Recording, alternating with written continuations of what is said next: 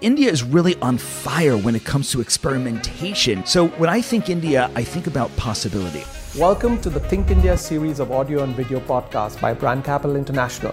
This is the place where you're going to see top insiders, entrepreneurs, and innovators who are going to come and share with us their secrets on how to build a company ground up and take it global, all coming from the hub of innovation, the Silicon Valley.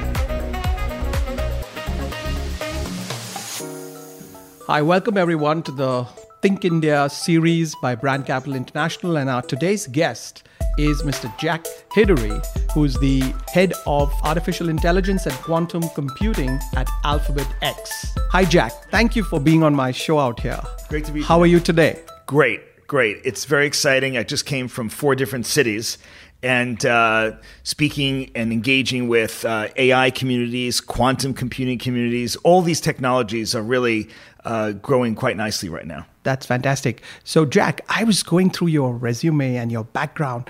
It's so fascinating. Tell me more about yourself. I'm just waiting for you to tell me all about it.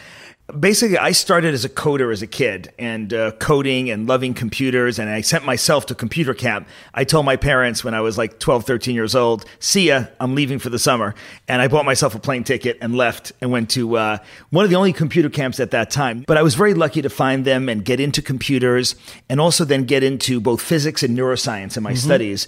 And that led me to AI, to really a fascination with artificial intelligence. And how can we get inspired by the brain itself, by neuroscience? It's been very interesting to see the evolution uh, as we understand quantum physics, quantum mechanics, not only as a science to understand the universe, but now also as a way to compute. And so while we have supercomputers out there today and data centers and clouds and many, many companies uh, have all these capabilities, we're not going to get, no one's going to get rid of those. But now in a hybrid way, we're going to be offering a new kind of computer as a field, a quantum computer. And so it's really a privilege to be at the cutting edge of that space. And that led me, Neville, to write this book, this quantum computing book, because what I realized in speaking about quantum computing, most people had no idea what we were talking about. And so I said, okay, I need to hunker down. And uh, I just spent six months just writing, writing, editing, and revising. And finally, just 10 days ago, this book now has come out. Fantastic. Congratulations. Thank you. So, Yeah. Jack, tell me, how voracious are you a reader? I, I love reading and I wish I had more time. My only complaint in life is I need more time. Uh, there's a cool service called Blinkist. It sends you an email once a day with a summary of like two screens of a whole book.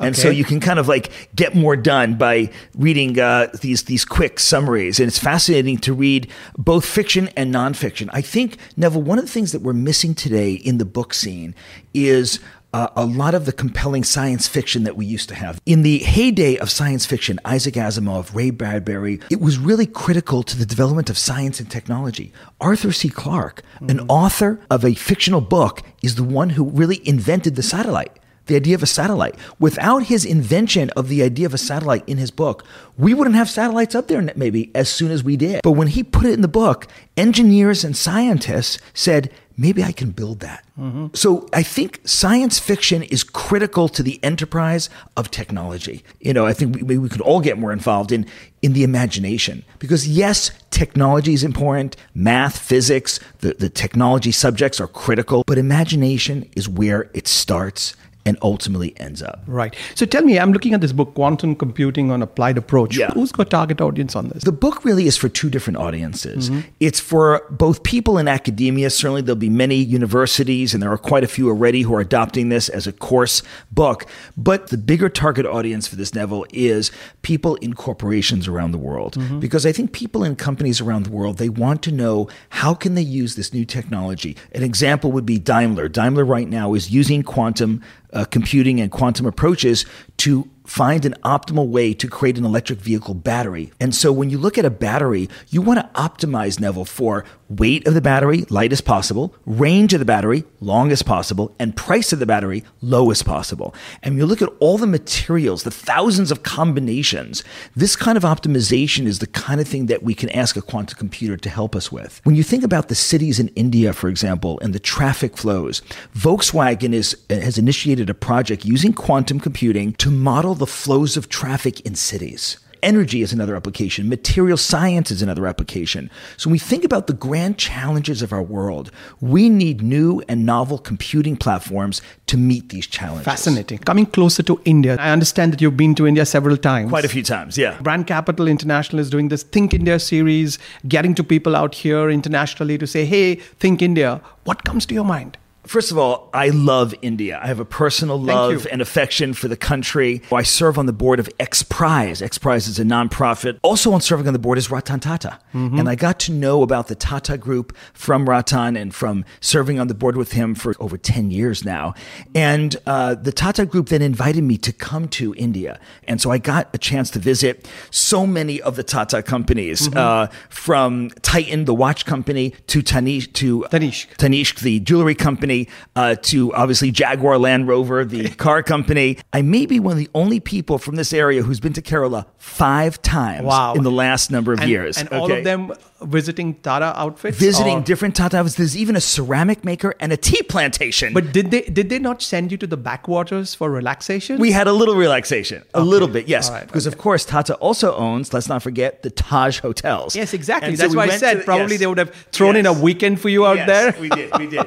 Everywhere I go to India in India, I see entrepreneurship, I see excitement, I see energy, and I had a chance to meet with uh, the TiEs of India. Each city has its own TiE, yes. as you know, yes. and to speak at TiEcon and things like that. And so it's very exciting to see the energy in India and also the focus on technology and on STEM. Right. There's a there's a deep, deep cultural focus in India on education broadly speaking, and more specifically on science and technology. I call India uh, the, the, the nation of geeks because, and, and I mean that in such a positive way because I'm a geek, and when I'm in India, I feel at home. You know, everyone welcomes me because everyone's into geeky things over there.